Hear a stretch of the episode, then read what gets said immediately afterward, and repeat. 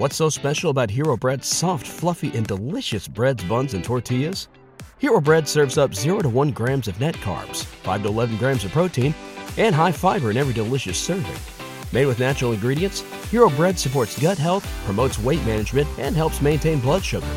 Hero also drops other limited edition ultra low net carb goodies like rich, flaky croissants and buttery brioche slider rolls.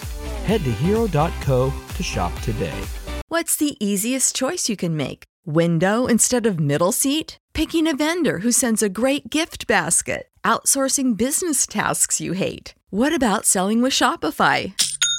Whether you're selling a little or a lot, Shopify helps you do your thing, however you cha-ching. Shopify is the global commerce platform that helps you sell at every stage of your business. From the launch your online shop stage to the first real life store stage, all the way to the did we just hit a million orders stage. Shopify's there to help you grow. Whether you're selling scented soap or offering outdoor outfits, Shopify helps you sell. Wherever and whatever you're selling, Shopify's got you covered. Sign up for a $1 per month trial period at shopify.com slash try. Go to shopify.com slash try now to grow your business, no matter what stage you're in. Shopify.com slash try. Spend my dollar. It's not about what you want, it's about what you're willing to do to get it.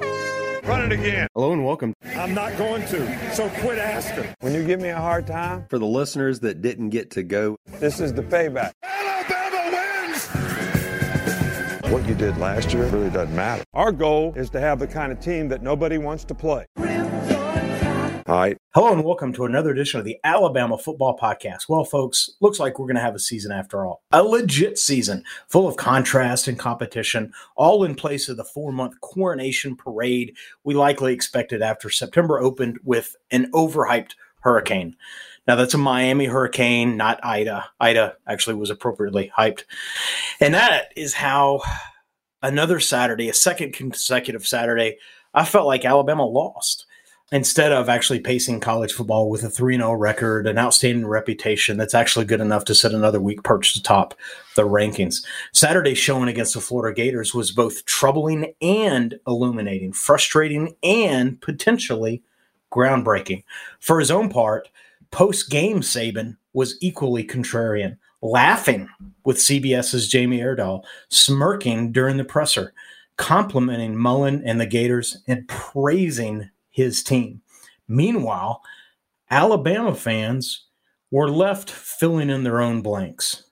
D's Gators, D's play calls, D's missed tackles, and D's missed blocks. As for me, I struggle with the contrast as much as anybody. Playing in front of a historically large and charged swamp, Alabama did show resolve and grit and did legit earn a valuable road game in a tough building in a tough conference. Hey, the swamp is tough to play in under any circumstances. This was an extra challenging, uh, historically large crowd, uh, historically charged event. This was a tougher venue than what we would expect to see in a typical game in the swamp, so to speak, and certainly a typical SEC road game. But also watch the team hack up a 21 to 3 lead, lose three quarters of play, yield a 99 yard touchdown drive to an otherwise underwhelming quarterback, get beat along both lines of scrimmage, and narrowly escaped with a tarnished W. I want to say this game proves what we already know, like the 2014 Arkansas game, the 2015 Ole Miss game, or even the 2020 Ole Miss game. Winning SEC games is hard, and sometimes the win can come dressed as a loss. Did Saturday do more to expose or reveal the tide? I don't know yet. But look, here's what we do know. Jumping in on the offensive side of the ball, we know that Bryce Young continues to develop. But he's proven that he has what it takes. By no stretch of the imagination is Bryce perfect. He's not even Tua or Mac. Uh, but his stat line, 22 of 35 for four uh, for 240, was good. His 6.9 yard average is pedestrian. His three touchdowns. Now, hey, that's really good. It could have been four, could have been five, but he had three. Three is a really good number, uh, especially starting uh, his third game and his first game on the road. And we've talked about the venue. But if you look at his stat line, what really stands out is amazing on his stat lines, all things considered, zero turnovers in Saturday's conditions is absolutely outstanding. Now, watching the game, a lot of things come to mind, but one thing resonates loud and clear. Clearly, Bryce is instructed not to run the ball. The TD where he threw it to Cam, and Cam just happened to land one foot out of bounds, uh, as opposed to if he had landed first on his other uh, foot, it would have been a touchdown. Clearly, Bryce could have and should have run that in for a touchdown. That ended up being a four point swing uh, in a two point game. That's that that's the material differential there. But that is so much easier to coach out of. Actually, it's much easier to coach into Bryce than it is to coach out of his game. Coaching running out of Jalen Hurts wasn't going to happen. Coaching running into Bryce in select situations, such as like you can reach out and taste the goal line, go ahead and run that in. Let's not jeopardize the ball putting it in. And now we have an, an example of what can happen, especially that close to the sidelines. Not that Cam did anything wrong, but and not really that Bryce did anything wrong. He just could have done a little bit better in running that into the end zone uh, himself. I enjoyed uh, his inside shuffle to Cam, another play to Cam on another drive. I thought that was creative. I thought that was clever. I speaks. I, I think that speaks to his sticking with a play, and actually, I think that's harder to teach. He has that that uh, that conceptual understanding of, of where to go to the ball that with the ball. That's harder to teach. The fact that he threw the ball to for the what would have been a touchdown. It's not a bad play the running just would have been better. And in the shuffle to Cam, the creativity that that demonstrated, the awareness, sort of the wherewithal, the sticking with the play, that's phenomenal. And it's that that's what's harder to coach into into the player. And so I think Bryce is going to continue to, to develop later this season, this uh, next season, throughout his career. We're going to see those subtle differences where he's executing with a little more precision, a little more perfection, if you will, uh, in his game.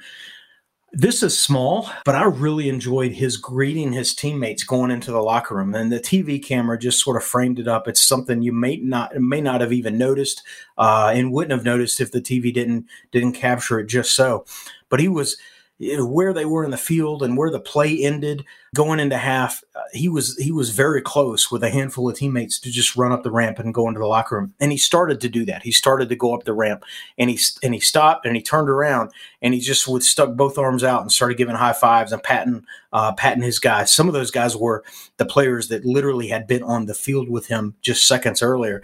And some of those were the teammates that were coming across the field to, to go into um, into the locker room. It's subtle. It's not that big of a deal, but it was it was enough that he is demonstrating that he wants to be perceived as a leader, not in a sort of cheesy kind of way, but but he wants to sort of embrace his teammates. And so I thought the I thought that was a good visual. I, I liked and appreciated that. I think this kid, I think Bryce I think he has what we want, uh, and I think he has what he need, uh, what we need. Now, there's there's a couple of things that happened offensively, and look, it's not Bryce's fault, but I think as he steps into greater leadership, he can have voice with the team and uh, he can influence these types of outcomes. We had three, Alabama had three consecutive three and outs, and that's after scoring on three consecutive drives. That stinks. That's not how this works. Alabama had three yards in the entire second quarter. That's not how this works. And then Alabama had 10 points across uh, across the second, third, and fourth quarters of the game. Uh, and in fact, lost, if you will, uh, if you're keeping score, lost three quarters of the game.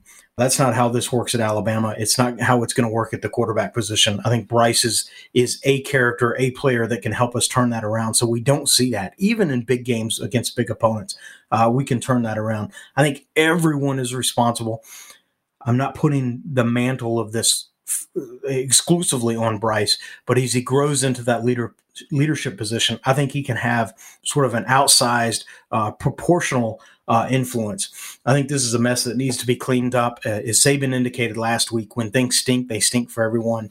And uh, really, three quarters of the game in that regard, uh, they they they really sort of stunk up the joint in that regard. And there's an opportunity to improve that. And I think Bryce Bryce can play a role there. All right. Speaking of things stinking, we're going to move to the offensive line. And uh, I've sort of progressively gone backwards, uh, much in the way the offensive line has. I started by saying uh, after week one, hey, it's not unsettled, but it's not yet settled. And I tried to sort of find an angle there. Uh, last week, I said, no, it's an unsettled uh, position. And this week, following the Florida, the Florida game, the offensive line is just outright regressing. You know, I do want to give Florida some credit. I think one of the, they're one of the best uh, defensive lines that we're going to see this season. However, this offensive line is uh, is is going the wrong way. In in the in pre, in a preseason show, and if you haven't listened to our preseason show, I think there's still a lot of value there. I would encourage you to uh, to check that out. In the preseason show, we sort of took on a topic that I've done in the in sort of in spring before, and it's it's a more fun topic in spring because it's more just sort of creative, imaginative, and and I've done this before where you know we redraft the players that are departing from the prior year's team. If you think about, hey, what does this next year's team need? That if we could just keep one or two players from last year's team, who would we really want that to be? Well, everyone would say Mac and Najee and you know all of you know Devonta, and look, they would all have uh, an interesting opportunity and roles within this team. But my sort of contrarian view or, or, or selection was Alex Leatherwood man, what if we could have Alex Leatherwood back on this team in this game Saturday? And in fact, to this point in the season, but Saturday, golly, Saturday really sort of brought this to bear. What if this Alabama team had Alex Leatherwood at right tackle and Evan Neal at right tackle? Uh, how improved would the entire offense be? Bryce's performance would be better. The running back's performance would be better. The rest of the offensive line's performance would be better. The wide receiver's performance would be uh, better. Think of taking shots down the field when you when the quarterback has time to let the plays to develop. That's a single player player that would have sort of a, a, an oversized or outsized ripple effect across the entire uh, offense. And in fact, if you really want to get crazy with it, three three and outs that wouldn't happen with Leather, Leather Leatherwood in the in the game, and that would have uh, in, assisted the the defense as well. Instead of that, we have Chris Owens uh, at right tackle. Now, listen, I love the kid. I've talked about this before. I've mentioned him on multiple podcasts under favorable light, but he lost his job at center. And on Saturday, he put on an outstanding audition for a role on the bench for the rest of the season. I think Owens Saturday against Florida was beat like a drum and not like a little drummer boy, rompa pom pom, you know, snare drum beating. No, he was beat like John John Bonham's bass drum on an extended play of Moby Dick. He was whipped. I watched 79 for most of the game. Most every play of the entire game, I watched 79 and his man almost always got pressure. Multiple times tight ends were moved over. Multiple times multiple tight ends were moved over. Motions to offset the blocking, pulling linemen we did so much to orchestrate structure and infrastructure of, of line around Chris Owens that I think it took away from some of the offense. A lot of the motion, a lot of the sweeps, a lot of the running went to the went to the left. Well, Saban likes to go to the right too. He likes to run to the right too, and I don't think that that we did nearly as much of that because of the holes, the leaking uh, line that we had there on the right side. I absolutely enjoy Chris Owens. I absolutely think he needs to be removed from the lineup until he gets something sorted out.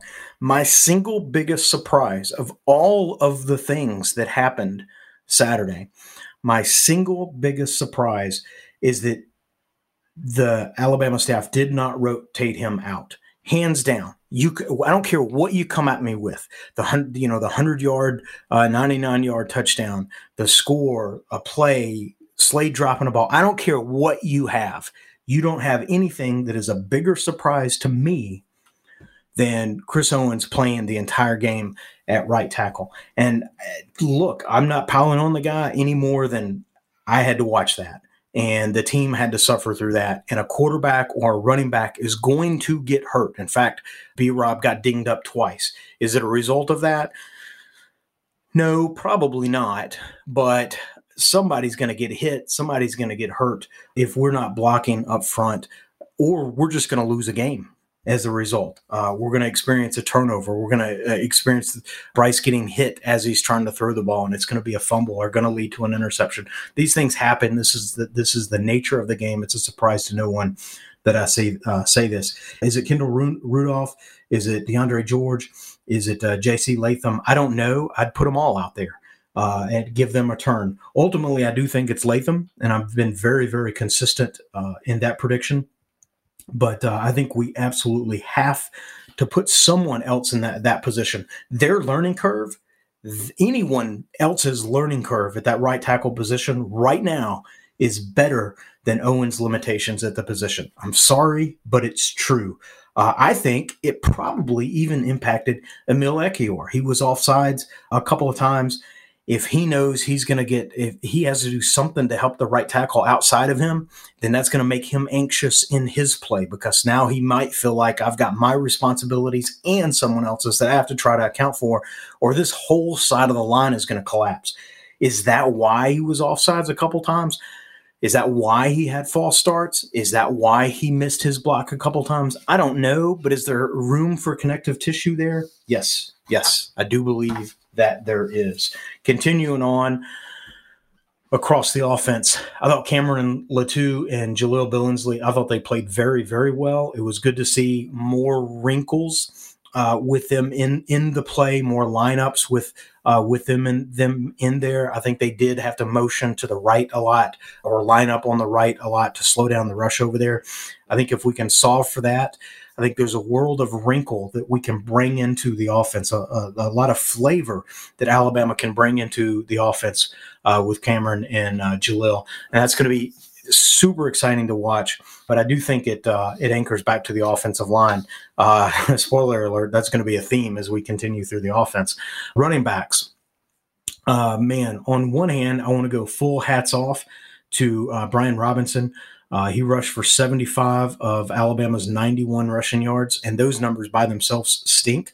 Uh, but the fact that he had, and I should have put a percentage on that, uh, I, you know, what's that? 75, 80% uh, of the uh, the Tide's uh, rushing performance put up by a single player. The fact that it was only 75 of 91 is a little bit smelly there. Uh, he was dinged twice uh, early, early in the game on a run. He looked like he just landed awkwardly on his foot, uh, and he sort of hobbled off. He came back uh, quickly after uh, uh, maybe the next series. he was back out, out on the field, and then later in the game, Saban said he sort of dinged his ribs and but he thought that he would be okay. But nonetheless, he was a workhorse. he ran hard, lowered his shoulder, multiple times, and uh, I know there was at least one key touchdown uh, that he scored uh, that uh, that Alabama certainly needed uh, on a goal line uh, situation. Jase, I thought, was very good, less running the ball, although he did run for some tough yards, but he was active receiving the ball. I think he had four catches, and so that's certainly something that he brings to the table. And I just think athletically, as a runner, we we saw last year when he can sort of buy the corner, he seems a thicker uh, running back, and we've talked about that. But uh, I, I, think he is really getting into the rotation, and I would consider him so sort of a co number one. And I think the play this far, thus far in the season, has demonstrated that. Trey Sanders not playing. I just don't know uh, what's going on there. There was a shot of him uh, on the sideline, look, looked like he was sitting on an equipment uh, trunk or something, and just looked thoroughly dejected.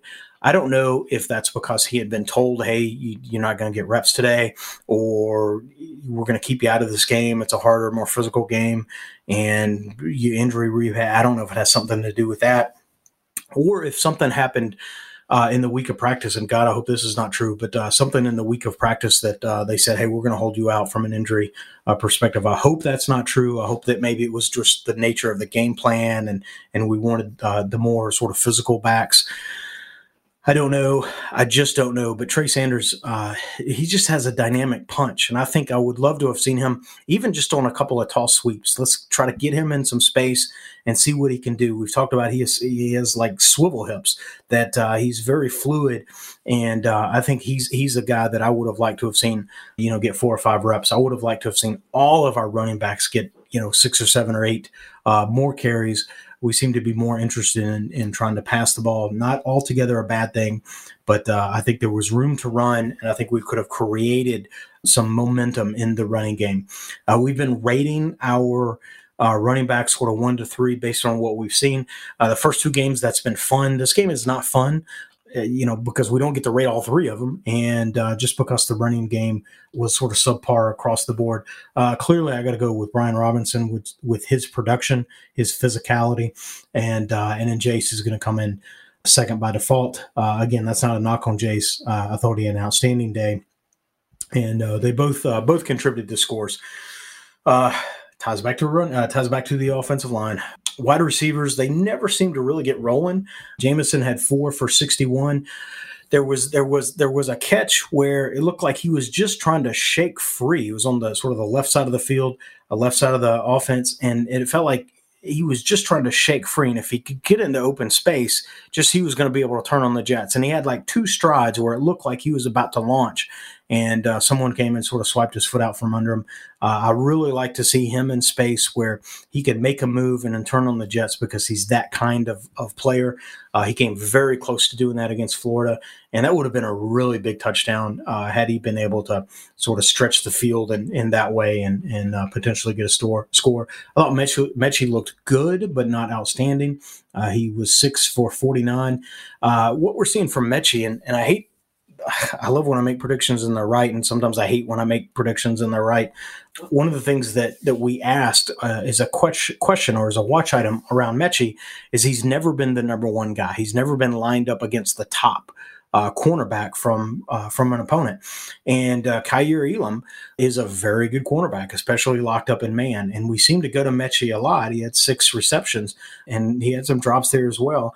And what that means is that we were picking on their number one uh, corner a lot. We were going in that direction a lot.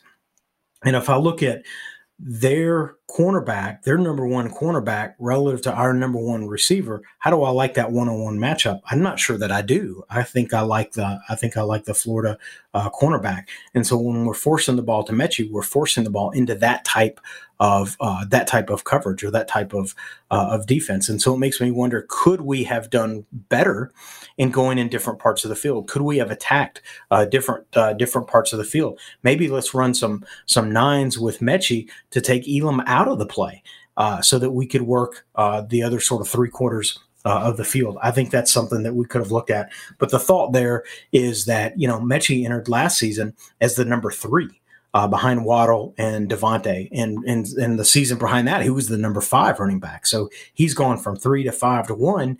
And it has he has he topped out? Is he truly a number one receiver? Not mad at the guy. I love him. I think he's I think he's really talented. But in terms of he can get is is he a guy that can get open against anyone in a critical situation? I don't know that we've seen that. Uh, certainly not historically, because the, he hasn't been asked to do that. But Saturday he was asked to do it, and six catches for 49 yards is is what you get. Is that what we need? Six catches for 90 and a touch would be more representative of of what we would want out of that position. So there's still opportunity for him uh, to improve, and there's still opportunity for the play around him to improve. Uh, but that's going to be something to uh, that's certainly going to be something to watch. I think actually, you know, in response to that. I think we need to see more JoJo Earle. I think we need to see more Agiye Hall.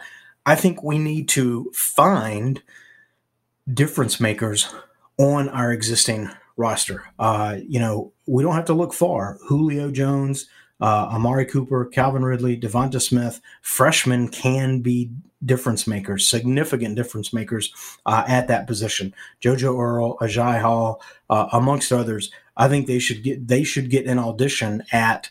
Can you be the number one guy? Can we count on you at least situationally to find help us find a matchup so that you can be our go-to go-to receiver. That's not in place of Metchie. That's in addition to Metchie. If they're on the field and they're beating their guys, then that makes it easier for Metchie uh, to beat his guy. Maybe they move their number one corner to one of these guys, completely shut them down, and that opens up Metchie.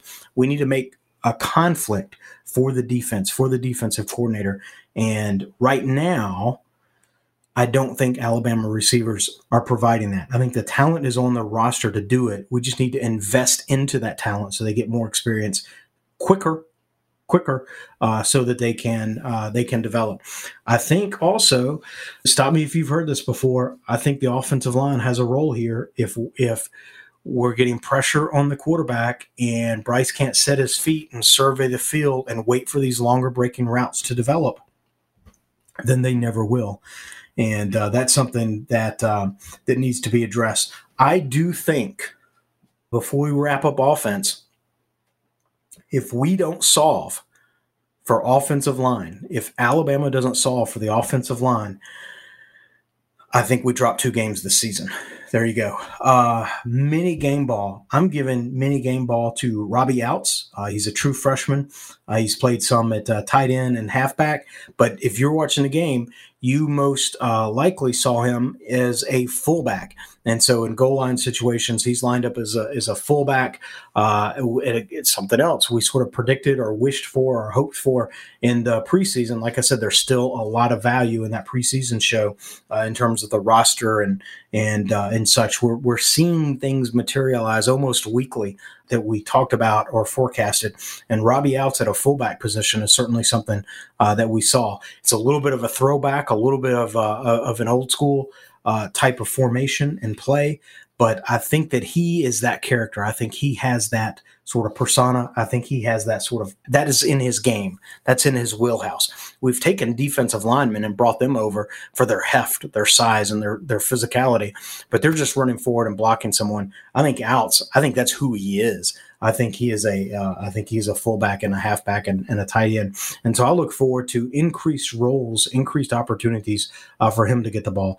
Again, offensive line, and uh, but I think we've got a lot of wrinkles that we can sort of layer in, and uh, in in some goal line situations that uh, that we could see something happen there. So mini game ball for uh, for Robbie Ouzts in that regard. All right, so let's flip the field and let's talk defense. All right, so I want to get into our defense, and uh, there's a lot of things that uh, that that I want to touch upon uh, from a defensive perspective. But what I need to do, what we really, really need to do, as Alabama fans, we need to take pause, and we need to recognize Dan Mullen uh, is just is just a tactician.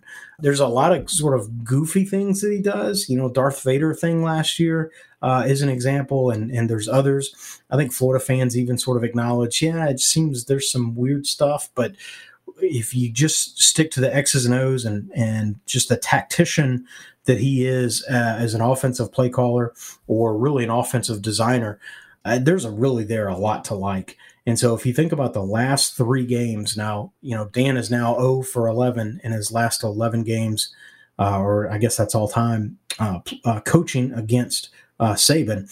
But if you look at the last three games, he seems to be sort of demystifying, and he could very well be 3 and 0 in those last three games. Uh, obviously, Saturday's game could have gone a different way. And I think it's fair to say that Dan did a lot of really good things with their offense even call it a limited offense uh, with the quarterback. The way that they stuck to sort of the speed option, there was a lot of good there from from their side. And I just like sort of the tenacity, the will that their team uh, brought to the table. It wasn't just Emory Jones; it was the entire roster everyone was keyed up for the game and uh, and played well, played appropriate, and that's a that's a hats off to, to Mullen in that regard. If we go back to the last time we played Florida in the SEC championship game, uh, 2020, uh, obviously they had a, an entirely different roster. Uh, so did Alabama. And that game went down to the wire. And I think for Alabama fans, that game was a little bit of a surprise too. I think Alabama fans, if if they were truly honest, uh, would have thought both of these games would have been 14 point games, and they were both very, very close.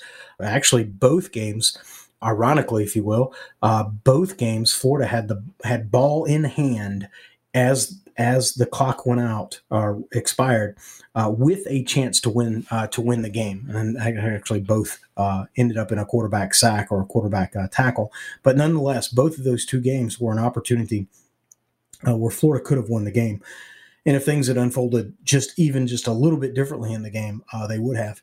And if you reach back just a little bit further, 2017 at Mississippi State, this was the Nick, Nick Fitzgerald game and this is where Jalen Hurts threw a touchdown to Smitty with uh, just a couple of minutes left in the game, and that was the di- differential to win the game. So the last three games that Alabama or Saban uh, has pl- has coached against uh, Dan Mullen, they all three came down to very very late in the game. They were all three games where it felt like Alabama could have or eh, should have uh, had a bigger margin, a bigger lead, and in all three instances, uh, Dan Mullen and his squad almost won the game. Again, just a little sort of wrinkle uh, of differential, and uh, and Alabama fans are, are lamenting the fact that uh, that we're zero and three against uh, Mullen in the last three games.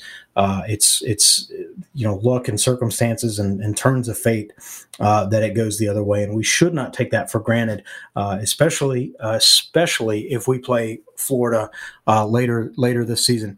Dan Mullen, you know, a lot of fans will probably twist this the wrong way. He you know, he said in his presser, "Man, I hope we play them." Uh, again. I hope we play them again soon. Well, let's not get too worked up around that. Um, there's something called the physics of the SEC schedule that uh, that indicate the only way, the only way that we would Alabama would ever face Florida again. I guess there's three ways that could happen. The only way we could do that is in the postseason. SEC championship game being the most obvious, uh, but there are uh, there are avenues where we could face them uh, in the playoffs. And so, if I'm Florida, of course I want to play Alabama again because the only way physically that that can happen is uh, nets out to be a pretty good uh, situation for Florida. I would want, if I were Florida, I'd want to play Alabama again too, because they they they beat Alabama three out of four quarters, and I know they'd love to play that first quarter again. I know that they would. And if they're playing Alabama later in the season in a championship type environment, a postseason type environment, then we better watch out because they're going to be a different team because they're going to have access uh, to another quarterback as well as Emory Jones took care of his business.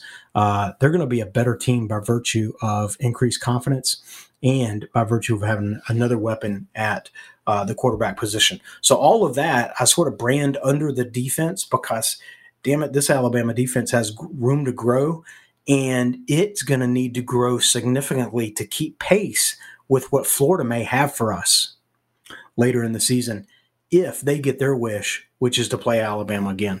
I think as as I sit here, I don't know that I want to play uh, Florida again. The alternative is Georgia, uh, but um, I don't know that I want to face Florida a second time. I think I'd rather play Georgia for the first time than Florida for the second time for uh, all the reasons that we've talked about.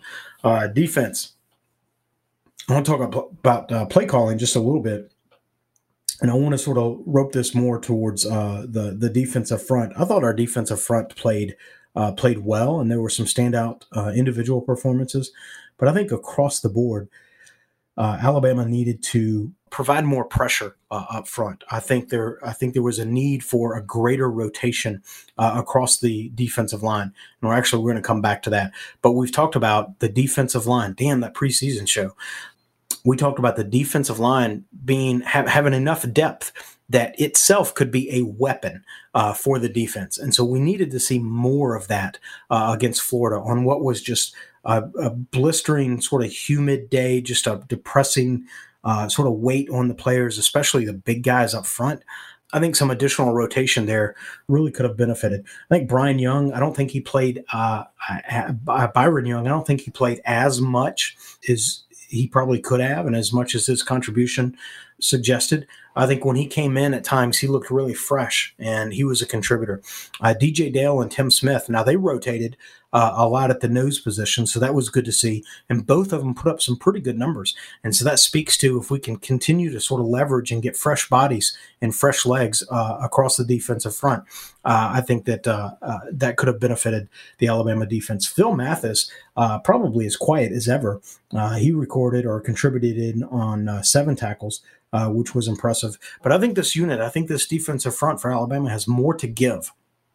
And I would have liked to have seen the play calling and uh, personnel packages uh, really sort of invest into the defensive line Saturday against uh, against Florida. I think that could have made a, a big difference. Uh, let's hit some individuals. Uh, To'oTo'o, um, you know, he had nine tackles, but there were times where, uh, you know, Hank, there were times where he seemed physically outmatched, which might have been a little bit surprising. Uh, I know that he's our play caller. I know that he's a really good player. I know that he's capable of playing, you know, sideline to sideline, but he seemed a little undersized uh, against Florida's physical running game. Now, against other teams, against Ole Miss in a couple weeks, he's going to be the perfect player. Against Florida, in more of a physical front, a physical attack, he might have been a little outmatched. He might have been a little overmatched physically. Uh, I would have liked to have seen Jaylen Moody's physicality in the game a little bit more. Again, I know we're talking a play caller here. We need to be careful about that. But is there a sub package or is, an, is there an opportunity to rotate in to give the offense different looks? Uh, across the across the, the the linebacker group, and I think there is. And in fact, Jaylen Moody lined up at nose uh, on the last play of the game, and he's responsible for the tackle. It was across the line of scrimmage, so it was a tackle and not a sack. Uh, but he brought down Emory Jones to, to end the game. And about the time I saw him in there, he was making uh, he was making that play. And I think he's he he we've talked about before. He seems bigger. He seems uh, more physical, uh, certainly compared to, to Hank. And so I'd like to see him get into that rotation. I like Christian Harris. I like that we have three guys in the middle that can play well and compete. I'd like to see us rotate those three guys and not just play two and then bring in one sort of in mop up duty. Uh, DeMarcco Hellams, man, this kid's going to get more grief uh, uh, than than he probably needs to. He had a you know eleven tackles on the day, and damn it, we just needed him to make one more. Uh, we needed him to make the tackle uh, on third down uh, on, on, third down on the 99, 99 yard drive. And if he makes that play, if he makes that tackle, they're short of the first down. Florida has to, they're going to have to punt uh, because they're still in the shadow of their own end zone. And, uh, and instead, they continue to pos- possess the ball, continue to wear down the Alabama defense. And of course, they go 99 yards uh, for a touchdown. So would have liked to have seen DeMarcco make just one more play. And I'm not piling on the guy because because clearly he knows that. Uh, and he otherwise had a really good day uh, with 11 tackles or in on 11 tackles. Uh, Jalyn Armour-Davis, he had an interception. Overall, I think the cornerbacks played well, uh, probably better than just the gameplay. Uh, would would it would suggest if you watch the game, it seemed like man they're always con- completing that pass that that that that pass on that third down, and you sort of translate that to the to the cornerbacks. I thought the cornerbacks played okay. Um, uh, I, I, you know, maybe it's a little bit of rust for been having been off last week, uh, but maybe there's an opportunity for uh, some open competition there with McKinstry. Uh, we'll see. But overall, uh, I thought the corners were not as bad as, as sort of the play, uh, the gameplay suggested. And Jalyn Armour-Davis getting an interception certainly is good. Drew Sanders, just want to give a hats off to, to Drew Sanders. He had six tackles uh, tackle for loss in a quarterback uh, hurry. He's one of those guys we've talked about before. He's getting better before our eyes. Every week, he's getting better. And uh, other players and coaches are saying really positive things about Drew Sanders. And I think he is going to develop, continue to develop into just an outstanding uh, player. I like him more you know forward motion as opposed to backing into coverage uh, when he is in coverage and and we're comfortable letting him do that. So that speaks to uh, some capability and certainly his athleticism. But i think when he plays sort of nose forward uh, as opposed to stepping backwards uh, he is a better player. But drew sanders number 20 uh, defensive end he's going to be our outside linebacker. He's going to certainly be a player to watch because uh, he is getting better and better every week. We see him growing before our eyes. He's getting increasingly comfortable. All the sort of the phrases, the buzz phrases that, that we say uh, to describe a player, Drew Sanders is is clicking all of those boxes, and uh, that's fun and exciting to see. All right, so we got this far into the defense, and we've really not talked about uh, who I would uh, characterize as sort of the hero of the day. Now, I'll be honest, politically correctly, I don't know if you're allowed to call people heroes anymore. I think nurses and, and teachers and grocery store workers are are sort of the heroes of the day and I, I, say that a little jokingly, uh, but uh, but nonetheless, the hero of the day for Alabama defense is to define it down so we don't offend anyone. Uh, is clearly clearly Will Anderson, a player that uh, we did not know is a fan base whether or not he would even be uh, healthy enough to play given uh, given his injury against Mercer. And what does Will do? He comes out with seven tackles, two tackles for loss, a quarterback hurry, and is so just spent so just exhausted at the end of the play that he is like practically carried off the field. Saban is asked in the post-game press conference, "Is Will Anderson okay?" And Saban goes, "Yes, of course he's okay." He just, you know, was very sort of demonstrative in saying that he was okay. He was not helped off the field, and it, he kind of was. And so, was he not helped off the field because of injury? He was helped off the field because of exhaustion. I think that's the point that Saban is making and and I'll give him margin for that. But he was just so physically spent at the end of the game that uh, there there was some some assistance needed. And so I think you know on the flight back to Tuscaloosa, Will, can we carry your bags? Uh, enjoy your complimentary upgrade to first class. Hot towel, sir? Yes. Would you like two? Uh, can I pour you a bourbon from the pilot's private collection? If we're not doing that on the flight back, then we're not doing this right because Will Anderson absolutely was a hero Saturday and he needed the royal treatment uh, on, on the way home. There's absolutely no doubt uh, about that. And in fact, uh, we talked about uh, Will practically being carried off the field. He's not in, injured. He was so spent. Saban, I'm coming for you in the wrap up segment. We're going to talk about uh, we're going to talk about that a little bit. Uh, in terms of defense, uh, mini game ball. Um, I'm going Jaylen Moody. I'm going to go two players, so I'm going to break the mini game ball just a little bit. Uh, we're going to go Jaylen Moody for all the reasons that we've just talked about, and uh, we're going to go LaBryan Ray. And so I'm going to have a little bit of a sentimental angle. Uh, dude has just been so dinged up and injured, and and has not played yet this season. Uh, however, he did play uh, Saturday against uh, Florida.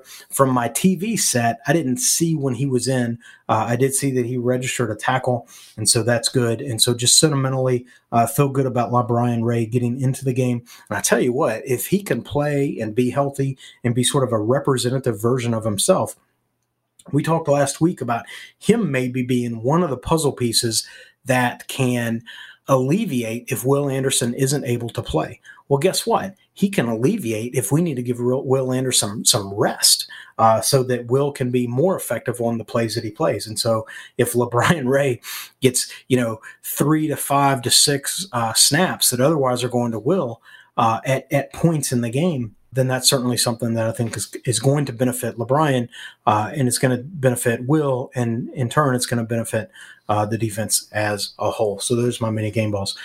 Special teams, I, I, don't necessarily have a lot to say about special teams. I would say kickoffs, uh, take the ball where you give it. And if you have any, uh, you know, take the ball where they'll give it to you. Uh, if you have any questions about that, uh, ask Arizona State what uh, what they think. Uh, Will Reichard, uh, only one field goal, and it was a 24 yarder, but he had four PATs. And so, sort of the the buzz around Will is he's perfect on his kicks because he went perfect last week and uh, our last season, uh, which truly is impressive. I don't minimize that uh, to go perfect on a season. Uh, he missed one last week, which is a little disappointing, and so there's a rush for him to have another uh, another streak. I understand that. Dude's a damn good kicker, and we're glad to have him booting the ball for us. Uh, James Burnip, uh, our very own Aussie uh, kicker, punted, uh, was it three or four times uh, more than we would have liked. And uh, he was 42 and a half yards as his average. His last punt, and this was interesting, you know, have to get sort of a, a kicking sort of coaching expert on here to, to sort of straighten this out. But his last punt, I, w- I was so excited to say, oh, and his last punt was the was the longest, was the best, uh, because that's when we were punting the ball away uh, with just so little time on the clock, and we want to back Florida up as far as possible. And I looked in the stat, and I was like, oh, that's so disappointing. He had a 34 yarder uh, on the last one. You think, oh, that's when you want 60. And then I started, I started to look at it. I was like, oh, let's think about this a little bit. And uh, and so Florida took possession of the ball at the 23. And so from where they, you know, so 34 yards from where they were, they, you know, get the ball at the 23. And I'm thinking, well, there's sort of a sweet spot there. You, if you can get them inside the 25, then that's a win. Now, closer to the goal line, the better. But uh, if he had done a longer kick, then there's a greater likelihood that it could have outkicked the coverage which is an expression, or it could have just rolled into uh, the end zone and then they would have brought it out to the 25 just anyway. So the 23, 25 is not that big of a difference, but I think it was more about let's kick the ball in the air so we can cover the hell out of that ball. Let's worry less about you know booting it, moonshots, and let's just get down there and tackle the uh, the football toting Jesse there so that uh, so they don't you know break one off on us. And so um, I think that went into that last kick being his shortest, and that's going to pull down the average too. He was at 42 and a half, including a 34 yarder. And so I think across the board, he punted well and did what we needed situationally. And so his longer, his other punts are going to be longer, and where we need him to place the ball right there so that we can converge and cover. Uh, he delivered in that regard. So I thought uh, I thought that was uh, that was really uh, really good. All right, next up. So it turns out next week we play Southern Miss in Tuscaloosa, and I'm going to tell you, I don't care that we play Southern Miss, and I don't care what the score is, so long as we have more runs than they do. What I do care about, and I'm looking at you, coach. I said I was coming is loosening up the bench. Let's not tighten up and play a short bench. Let's loosen it up and let's play more players. Let's audition for roles. Let's go shopping for talent on our own roster. Let's find our right tackle. I think, I'll help you with the easy ones. I think it's JC Latham. Let's find a difference maker uh, wide receiver. I think it's probably JoJo and or Agiye Hall. I think there's a lot of dynamic uh, plays that we could run with both of them on the field. Show me more of this two tight end set. Let's see what we can do with Robbie uh, Robbie Ouzts. I think there's a lot of opportunity there, and so let's let's not have a sort of a play count, a tick count, uh, a short bench. Let's open it up and let's see let's audition for some opportunities here let's audition for, for, some roles saturday and if that means we have some learning curves against southern miss then let's have learning curves against southern miss and not against Ole Miss. Let's get the right miss for our misses. Um, that probably sound sounded different than I wanted it, but we're tracking. We're tracking. Um, let's find an outside linebacker or a defensive end that we can sub in for Anderson. And we've talked about that. Is it Dallas? Is it Cano not? Is it an extra defensive tackle so we can be more phys- physical up front because we have the horses for that? Is it a LeBron, uh, LaBryan Ray? Uh, let's find a role for Jaylen Moody. We've talked about this. Let's rotate him in with the others. Let's find a role for Jaylen Moody.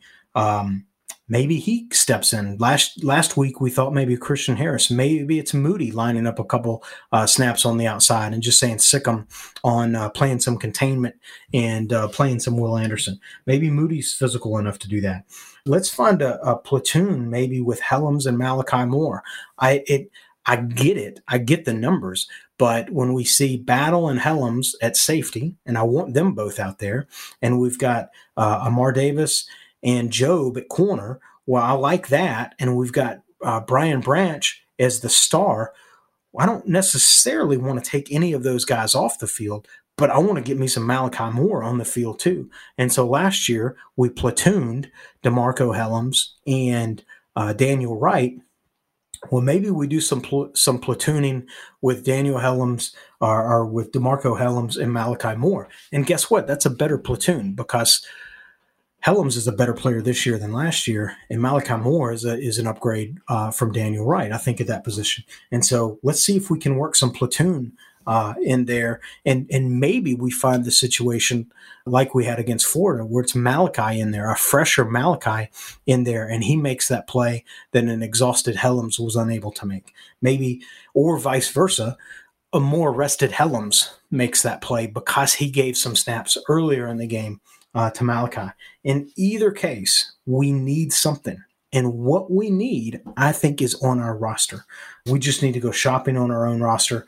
And um, there's certainly an opportunity uh, to do that. And against Southern Miss, against the Golden Eagles, that's when we need to do this. And so Saturday's game could be it could be super exciting from the standpoint of we do a lot of things with our roster and we check out a lot of things with our roster. Do we do that? Will we do that? I have a hard time thinking that we do. Do we need to do it? Absolutely 100%. And hopefully, I've not mixed that message in today's podcast. All right, one more sort of footnote uh, that I want to cover. I absolutely hate to cover this one. And Chip, I know that's going to make you happy. And I say that with all sort of respect. And, and I'm grinning a little bit myself. But in our Zoom call, uh, sort of prediction, score prediction, uh, I have to give it to Chip. He went 35 28 and uh, and boy, Chip was sour uh, Saturday, and I love you, buddy. But uh, he absolutely called it a close game. He absolutely expressed concern over the state of the team. He was reading the team's mail uh, Saturday on on the Zoom call, and if you have an opportunity to go back and listen to that, if you have an opportunity to join us on a Zoom call, we absolutely want you to do that. If you want to do that, but you don't know how to do it, uh, check out the Alabama Football Podcast email at gmail.com or just alabamafootballpodcast.com. And uh, there's some information there. Uh, but uh, Chip predicted uh, 35 to 28. So he predicted within a touchdown. We were even closer than that. He was actually more right directionally. Uh, and boy, you should have seen some of the other scores. Uh, we thought, I thought, uh, and others that uh, that we were really going to uh, lay some wood to Florida. And it started out that way, but it did not it did not end that way. And so Chip, you've heard me reference him before because he asked a really great question that we addressed in our mailbag which is another one of our good preseason uh, shows. He talked about leaders uh, on the team. And so I'm bullish on the fact that there are leaders on the team I just don't think they've developed to the point. And so uh, I think Chip and I are coming at this from different uh, different angles. I think he'd probably agree with some of the positions and the names and the players, but we're not seeing it. And I thought we would. I thought we would get them into those positions and that they would execute in those positions uh, faster than they have. Uh, and and the reality is we have, haven't gotten that. Now, do we get that Saturday? was Saturday in sort of that swampy mess and heat and humidity and close game. Was that sort of the the environment, the concoction that sort of gives life to leadership uh, across Alabama, or sort of unlocks it, and they come back to Tuscaloosa, a different team, a team that is uh, that that's going to step up into uh, the roles that's going to take practice, that's going to take treatment, that's going to take everything serious. I think we saw Will Anderson demonstrate that. Uh, I think there are other players, Bryce and others, that are demonstrating uh, characteristics. I think we need the team as a whole to sort of uh, uh, embrace that, to embody that. If we look just across the field Saturday, Florida was an outmatched team. I believe that. However, they bought in and they gave it all they had on the field. And on the field Saturday, for vast portions of the game, they were the better team. They were. Uh, and I think if we have a little bit of that heart and spirit, if Alabama can translate some of that heart and spirit into their play, then I think this team can be special. If they can't, and if we don't fix the offensive line, then we've got two losses coming to us. So buckle up. All right. Hey, this has been another edition of the Alabama Football Podcast. Roll Tide. Thanks for listening to the Alabama Football Podcast. We love that you're tuned in and hope that you enjoyed the show. We encourage you to reach out and let us know what you like, where we can improve, or just to shout out a roll tide. We are where you are iTunes, Facebook, Twitter, email newsletters, t shirts, free roster downloads and of course on the web at alabamafootballpodcast.com. Check us out where you'll find easy links to your favorite way to follow the tide. Got that, coach? Of course. Roll Tide. What's so special about Hero Bread's soft, fluffy, and delicious breads, buns, and tortillas? These ultra low net carb baked goods contain zero sugar, fewer calories, and more protein than the leading brands, and are high in fiber to support gut health. Shop now at hero.co.